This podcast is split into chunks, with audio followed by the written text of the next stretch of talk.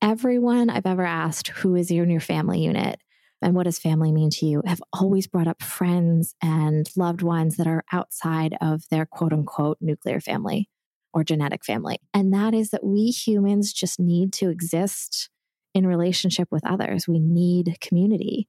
And the more that we can jump in and band together and support parents and people of all kinds and all types of families with love, with celebration, with great books and great movies and great resources and podcasts like yours and mine, the better and more in community we feel. And that's really important. When you need mealtime inspiration, it's worth shopping Kroger, where you'll find over 30,000 mouthwatering choices that excite your inner foodie. And no matter what tasty choice you make, you'll enjoy our everyday low prices, plus extra ways to save, like digital coupons worth over $600 each week. You can also save up to $1 off per gallon at the pump with fuel points. More savings and more inspiring flavors make shopping Kroger worth it every time. Kroger, fresh for everyone. Fuel restrictions apply. Welcome to the Your Village podcast, Parenting Beyond Discipline. Your Village is the most comprehensive site for evidence based parenting classes available on demand at yourvillageonline.com. Our 50 plus classes give parents the foundation, steps, and tools for creating strong, healthy relationships with their children, resulting in responsible, cooperative, happy, and successful children and families. My goal is to help parents support their children in finding and reaching their own unique potential. The podcast is a place to learn about all things parenting and get your questions answered. I'm your village founder and your host, Erin Royer. So, our guest today is Julia Karol. Julia is building a family her way. Along the way, she is asking anyone and everyone about how they came to make the decisions they did regarding family life. She's opening up an honest, funny, raw, and earnest conversation looking at what creating a family really means and how it might show up differently than expected. On her podcast, Storked, Julia explores the concepts of today's modern family. She talks to everyday friends, family, neighbors, and experts sharing their own journey to define and create a family. When she's not hosting Storked, Julia runs a private investment firm which acquires, operates, and improves businesses at a crossroads. She loves supporting businesses to grow and evolve. If you ask Julia her role, she will say she is a mom, creative leader, warm friend, animal lover, and champion of alternative families. So, welcome, Julia. I'm so glad you're here today. I think this is a really important conversation around creating families in our own way. So, welcome. Thank you so much. I'm really excited to be here with you today and love the community that you've built and just honored to get to participate in it some way. So, I want to talk about how you're building family your way. So, let's start with that your story and your journey to parenthood. Yeah. So, I am 40 now. My son is a year and a half. And in my mid 30s, I had a big breakup that just sort of like crippled me emotionally. And the reason it was so painful wasn't because of the loss of this person that I was dating. In hindsight, it was actually just such a blessing in disguise. It was because I thought this meant that I didn't get to have a family. Because in my head, a family looked like the white picket fence. You know, you've got two partners, gay or straight, you've got two partners, and you're raising 2.5 kids and a white picket fence dog, you know, the, the whole thing. And that had been handed to me by the media, you know, great TV shows and movies and books and all that stuff, and by what I was witnessing in the world around me. And it didn't occur to me that I could have something other than that at first. Um, eventually, as I sort of progressed through my dating journey and started getting really true with the inner self reflection around who I am, what I want, what my values are, it became clear that actually doing it with a partner maybe was not the right fit for me. And so I always say that my plan B quickly became my plan A. And I had my son when I was 39. And yeah, he's amazing. It was just like the best thing in the world. In the process, to get that clarity, I talked to everyone. I talked to people who were in traditional family units, you know, what's working in your marriage and what's not working in your marriage. And I talked to people who were in blended family structures because at the time I was dating somebody with two kids. And I said, you know, could I, I was trying on different lifestyles for size. Could I be a stepmom? And would I be satisfied if that was the way in which I parented exclusively? And what about adoption? How did that feel? I actually went down to Colombia and spoke to a woman who had run an adoption agency there for 40 years. How did that feel for me? Um, how about no kids? And I talked to a lot of people who had never had kids. And so that's actually where Storked came from because all of a sudden people were sharing like the most intimate parts of their family lives with me. And I said, wow, this is so special. Let's record it. And that's where the podcast came from. Um, but it helped me tremendously in sharpening my sense of who I was and what kind of family I wanted. Wow, very nice. I'm, I'm going to share a little bit about my story as we get into the yeah um, the episode. But you know, I have a similar story, and a lot of my listeners already know. But for anybody new, I started out in that you know white picket fence. We had three kids, but one older son and then twins. So you know, two pregnancies, three kids. But we did end up separating and getting divorced, and that was a whole process. Yeah that you know was something a journey I didn't think I was going to take. So I ended up in more of a non-traditional or alternative family than the you know two parents and staying together while you raise the kids all the way through. So let's talk about alternative family structures and how important it is to build your ideal family using your own values as your guide. Yeah. Well, the first thing I'll say is we have structured um, the definition of alternative families in otherness to the white picket fence family, right? But when you look at the statistics, most of us are living in alternative families. 50% of marriages end in divorce. More and more women of my generation are single. More and more people are choosing either to be single forever or child free by choice, or to choose to go the solo parenting route. When the 90s, 1994, enabled gay marriage, all of a sudden the legal rights that gay couples had to their family units and to family building changed. And so now I think it's not an alternative family, it is our family lives. And I just think that we aren't paying enough attention to what uh, the real meaning of family is in our culture these days. You just described it. You you created what you thought was the right fit for you and then went in a different direction and that's very common. So I think it's really important that we celebrate and talk about all families and all family structures and all family units. And I think we give permission to one another to have whatever family works for us. And that may mean exiting a marriage that no longer serves you. It may mean choosing to co parent with somebody that you never marry. Um, it may mean choosing to do it without a co parent. It may mean that you have a wonderful family and raise incredible children, but they're not biologically related to you. Either they're adopted or you use an embryo donation or there's a foster care situation or step parenting. I mean, there's so many different structures of family. And I'm, I'm hoping that as listeners hear me say this, they're nodding because at least some members of their friends or families fit into that description of alternative, yes, but also maybe more accurately where we are now as a culture, what kind of families are are becoming the norm. I, I love that you talk about giving permission because I think that's a really important piece of a slow shift over time where, you know, early on in the 50s and 60s when families did get divorced, when women would leave marriages that weren't working for them, there was so much shame and they were like ostracized from society. Yeah. And a part of that is a fear, right? There's a fear around, well, if she's doing that, then it, it's like a disease that might we might catch it. And so if we leave that over there and don't let it permeate our reality, then then we're safe. So there's some of that. So, but it's really important to give permission and to allow a lot of different family structures because it is so pervasive today. There's a lot of you know different families, grandparents raising kids, and as all the other structures that you mentioned. Yeah, I'm really glad you you highlight that the 1950s ideal.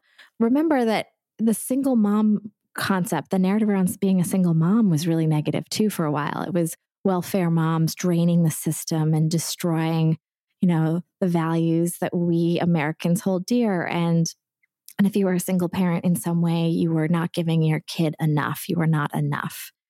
And so I think we hold these concepts. There sometimes continues to be this outward and very overt taboo about some of these choices, some of these family structures. Some of that's cultural, depending on where you live in the country or how you were raised. But sometimes it's not so explicit. Sometimes the tabooing isn't so explicit. It's that you say, okay, I know that being a single parent is acceptable. And am I going to be enough for my kid? Is that sufficient? And that question, am I going to be enough as one parent? It doesn't come from what a child actually needs. They need consistent love and care and this is your expertise you know you know kids need presence consistency stability lovingness you know that can come from one people or it can come from many people. That can come from two parents or, or maybe not. And so the question, am I enough, comes from our um, cultural norms and what was traditionally considered taboo. Very true. And research, you know, there was research done in the 70s and 80s, and, you know, there's a lot of bias in research. And when you look at the research studies, it's as if the scientists were trying to prove that the two parent household was was better for the kids. And so they really did their best to design the research in to support their bias. Yeah. But as we look at the research, it actually shows that's not true. And what kids really need is what you said is they need security, they need stability. And whether that comes from a single parent or two, so long as they're getting that, that's what's best for them. So if two parents together are fighting and it's unstable and it's scary, that's worse than having two households where there is more stability, more quiet, more calm. That is actually what's better for the kids. Absolutely. Absolutely. And one of the themes that all of my guests share a lot of my guests on Storked have long fertility journeys. You know, they're battling infertility. Sometimes it's female factor infertility, sometimes it's male factor infertility, sometimes it's unexplained infertility. Some of my guests are choosing not to have kids. Some of our guests are choosing to be solo parents. Some are choosing adoption. There's a theme that runs through many of the episodes, not all. And that is that there's sometimes a little bit of shame around an alternative family structure. And it's not that somebody's saying, I'm ashamed of my family and I don't love the way my family structure is comprised. It's more like other people sometimes project negative energy in the way in which I've chosen to live my family life. For instance, I know a lot of people who have a lot of guilt around their divorce. They feel bad that they're not living in the two party household that they were taught is the right thing for their kids. But it just as you said, if you're fighting and miserable with your co parent, I went through that. Yeah. How was that for you? yeah. I mean, I went through the guilt stage. We didn't have fighting. I felt like I was putting my needs above my kids. I was putting my happiness above my kids. I felt like they would be happier in a two parent household. I felt like they would be happier to have both parents cohabitating. And so there was a lot of guilt around that I had to work through. Yeah, I struggled tremendously with the putting my needs before my kid. I think it's a really hard concept for parents. Again, this is your area of expertise, but in choosing to be a solo parent, in some ways, I put my need above my kids, right? Which is I really wanted to parent. I was really ready to parent. And so, if at some point my son grows up and says, you know, I really feel like I missed out because you didn't have a partner, then, you know, to some extent, I. I did put my needs ahead of his. And when it comes to his donor conception, there's a lot of complexities in the donor conception world, which I'm sure we can get into if you'd like. And so, one of the questions I have in the back of my head always is by choosing a sperm donor that was right for me, did I do a disservice for my son who never gets to know one half of his DNA? He never knows to get, gets to know 50% of who he is. So this push pull between what is right for a parent and what is right for a kid, it gets really sticky in all parenting relationships, but particularly in some of these alternative family structures. It definitely does. And that's something we're constantly trying to balance. I'm going to say, just from my end, having a parent who loves and wants to be a parent in the worst way is the best parent that a child can have. So which is head and shoulders above a family who is has two parents but they're just, you know, kind of lukewarm or you know, I just think you, a child can't ask for more than that. Yeah, I always ask that question whenever I talk to anyone who's a parenting expert. I always ask like is my parenting style going to be different or is the support he receives going to be different as a result of the way in which I came about becoming a parent? And again, I think that question is always driven by guilt. Am I not doing enough? Am I like failing in some way? Yeah, definitely. It's just some of that, the guilt that we all carry about what should be, which isn't necessarily the truth of, you know, the reality of what we live day to day and what's most important. One of my values, the reasons that I felt finally like I was putting my kids' needs above mine is that it was really important to me. I didn't want my kids to see my marriage as the example of what marriage is. Yeah. And that is that we were very friendly. We got along. We didn't fight. We didn't have any discord, but was very platonic. And we were like friends and business partners. We ran a tight ship. We picked up where each other left off. We were great partners, but we weren't romantic, passionate, interested in each other. We it, there just was not that that interest in the other person's growth and goals. And I, I just I couldn't let my kids think that this is what marriage is because I knew they would grow up and repeat it. And then have to go through exactly what I went through is I'm not really happy or this isn't really fulfilling to me, but this is what marriage is because this is what my parents showed me. And so in the end, I felt like I actually was doing them a disservice by staying.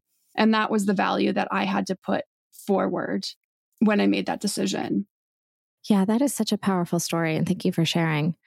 I, I totally resonate with that. And I resonate with it on two fronts. I mentioned that I was dating somebody at one point who had two kids and was going through a divorce. And I witnessed this with him, um, where over the years, he and his ex wife became really well connected and well bonded co parents because that was the part of their relationship that just thrived and they worked really hard at it. They really made it their value and their their goal was to be a united front and be a supportive co-parenting team.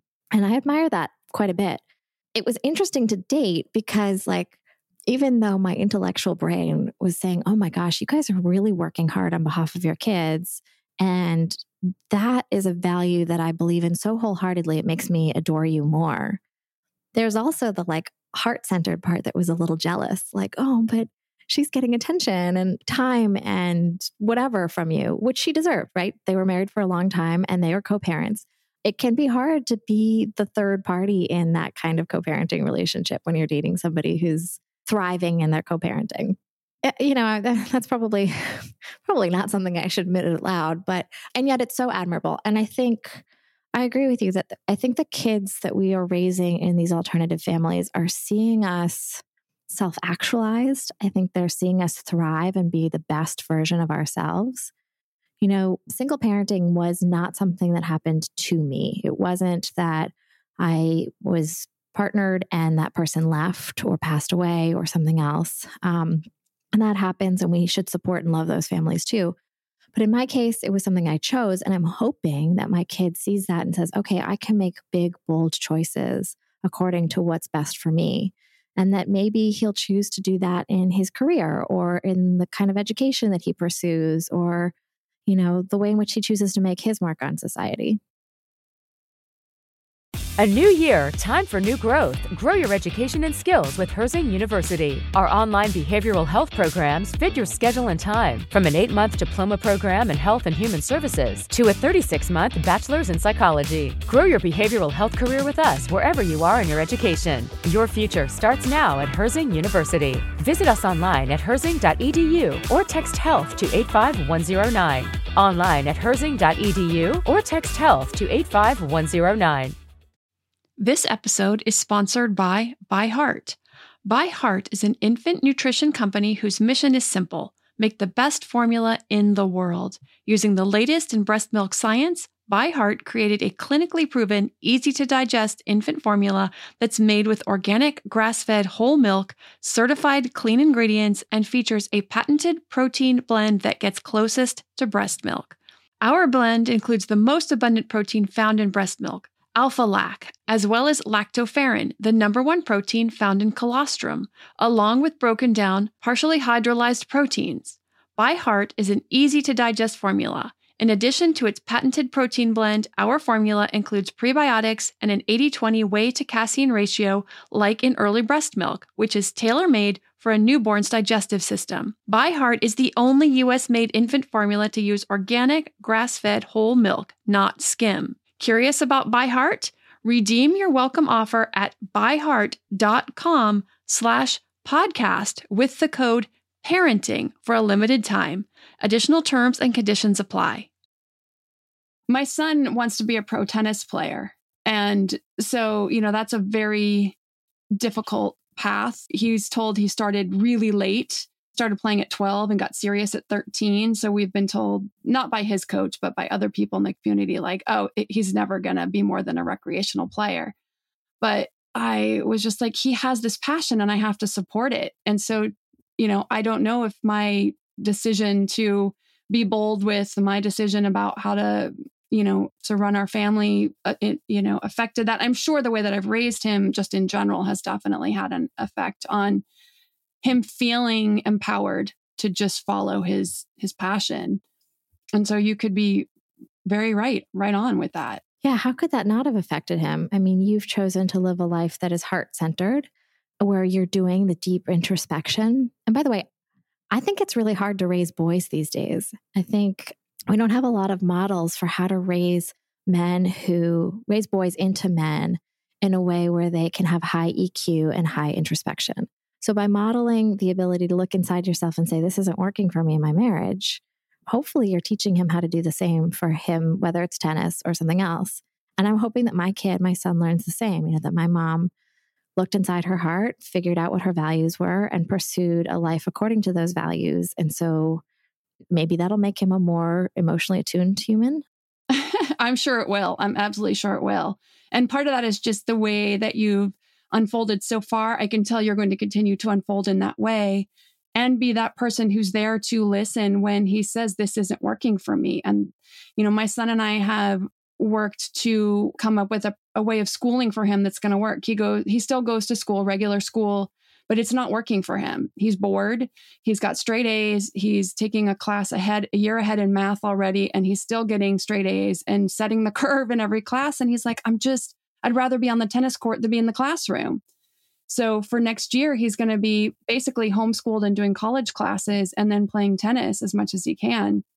And we've had to work through that. And I'm sure that when your son is ready to, you know, is saying something isn't working for him because of the path that you've chosen, because you've opened your heart, I'm sure you'll be like, okay, let's figure this out together. Yeah, let's hope, right? That's how, that's the kind of parent I want to aspire to be. I think you're describing exactly like somebody who can be adaptable and flexible and really think through each situation and take it in measure and in stride. That's the kind of parent I would love to be. You're a great role model for that. Oh, thank you. So I'm going to talk a little bit more about this. We got a little bit on a tangent, but I love it because it's so interesting. Yeah. And you've touched on this a little bit, but I think there's probably more under here. So I'd love to hear what you have to say. And that is the families that you've talked to, because you've talked to so many different types of families who've made different decisions. So if you could share with us what you've learned about alternative families, like some of the common themes and trends, and or if there's something in particular with a story or two that's really stood out for you.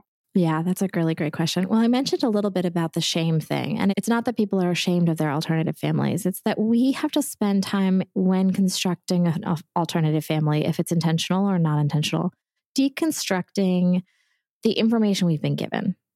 And what I mean by that is let's talk about uh, solo parenting for a second. If you can identify the messages that you've received and say, okay, I've received a message that from media or from culture or from school or whatever, that you have to have two parents in a family.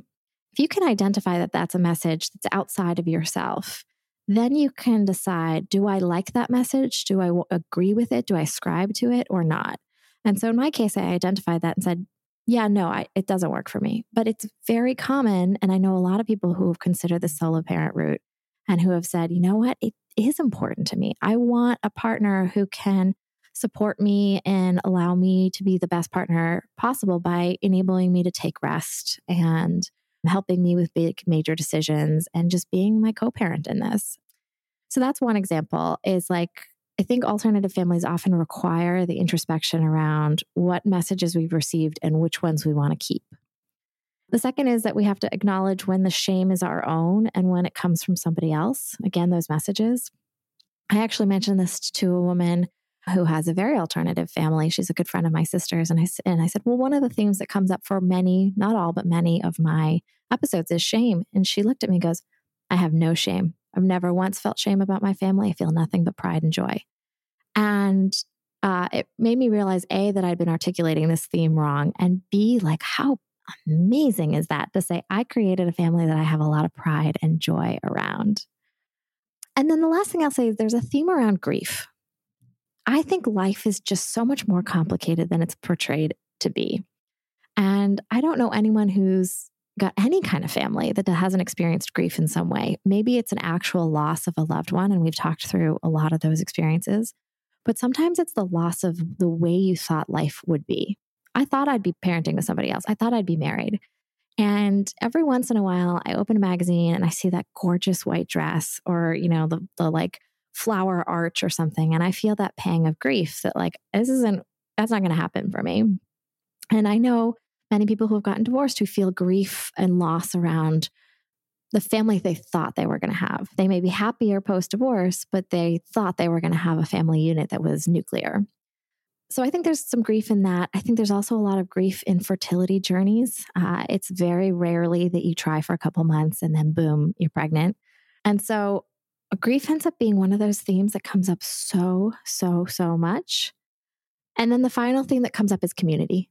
It's that like everyone I've ever asked who is in your family unit and what does family mean to you have always brought up friends and loved ones that are outside of their quote unquote nuclear family or genetic family. And that is that we humans just need to exist in relationship with others. We need community.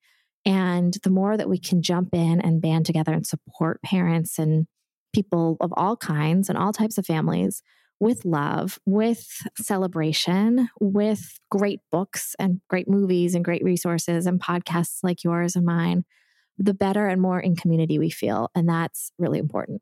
Wow. Yeah, those are great themes. And I can definitely relate to all of them. Grief, obviously, with you know life not turning out the way you expected it to the way that you envisioned in your mind we get this happily ever after it, like it's just especially my generation you know D- disney princesses back in my day you know they got married like cinderella and snow white and they were happily ever after and we were just sold that you know ideal um, and that's not the way life usually turns out.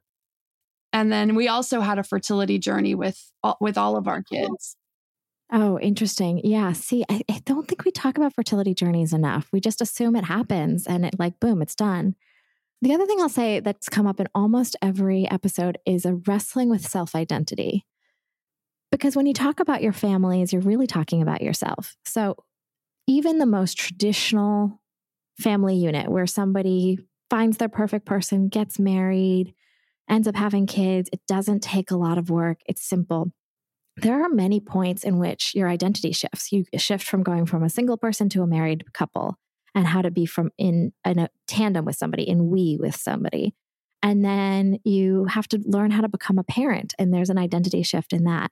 And then, of course, we all lose a, people that we love. And so there's an identity shift that happens there. And that's our traditional family. When you talk about non traditional families, the like, who am I? What does that mean? What's my identity? What's my sense of self? It's like this constant evolving thing. And every time your family changes, your relationship to yourself changes.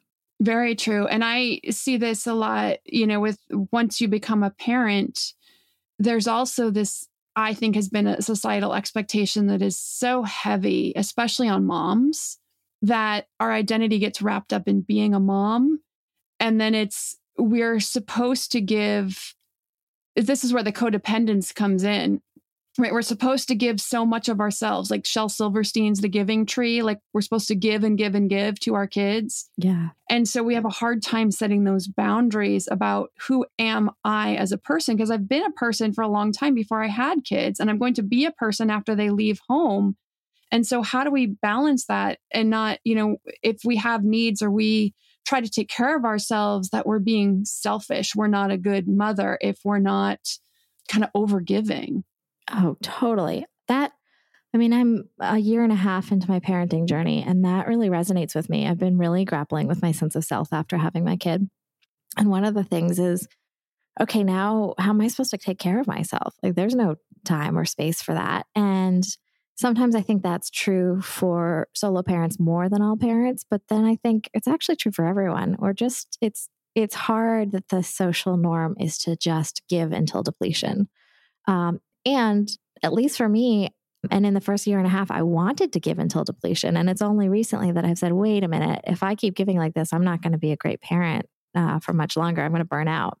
Very true. I mean, because it, that's part of the way it's set up. Like in the very beginning, we almost have to because they need us almost 24 7, right? They, they need to eat on demand. They're waking up through the middle of the night. Like, and so then there's a shift that has to happen. And a lot of parents really struggle with that shift because the next thing they've got a toddler is getting up out of bed. They're kind of running the household and they're like, okay, wait, I think I missed something. Yeah you know, an exit back um, and I have to get back on track. So there's this shift that we just tend to miss if we don't, you know, if we're not really cognizant about it, which how how are you going to be, especially with your first child? It kind of takes you by surprise. Totally. Yeah, I feel very on my heels and surprised like every moment. it's like, whoa, okay, we're here now. Um, we're at the phase where we've recently started temper tantrums, and I'm like, whoa, this is a whole new ball game. I'm glad I'm past all those stages. well, I think this has been a wonderful conversation. I, I went in a lot of directions I wasn't planning on, but I just think it was such a great conversation that I felt like I wanted to follow it. So I think we followed some really interesting thoughts that I uh, didn't originally plan and learn. We learned a lot. I'm yeah. so um, happy to have you on today. I definitely check out Julia's podcast, Storked. If there's any other way you want people to come and find you or reach out or anything you want to uh, share more about um, the work that you're doing around this area of family positivity and alternative families, let us know. Yeah. So thank you for that. Uh, you can find Storked wherever you listen to podcasts. We're also on Instagram, storked underscore podcast. We're on Facebook, and I have a weekly newsletter and really would love people to sign up for that too, please. And where do they get that? Oh, I'm sorry. You can go, if you go onto the Storked website, storkedpodcast.com, you can find the sign up for the newsletter and all sorts of great resources. I've got some really amazing corporate partners that will have discounts if you're looking for discounts. And there's a couple of download, free downloads that you can get with some resources and educational tools that I've done in tandem with some of my guests. And so there's a lot of information on that website. Oh, awesome. That's wonderful. Well, thank you for that. Yeah. And thank you for coming on today. Well, thank you so much for having me. It's such a pleasure.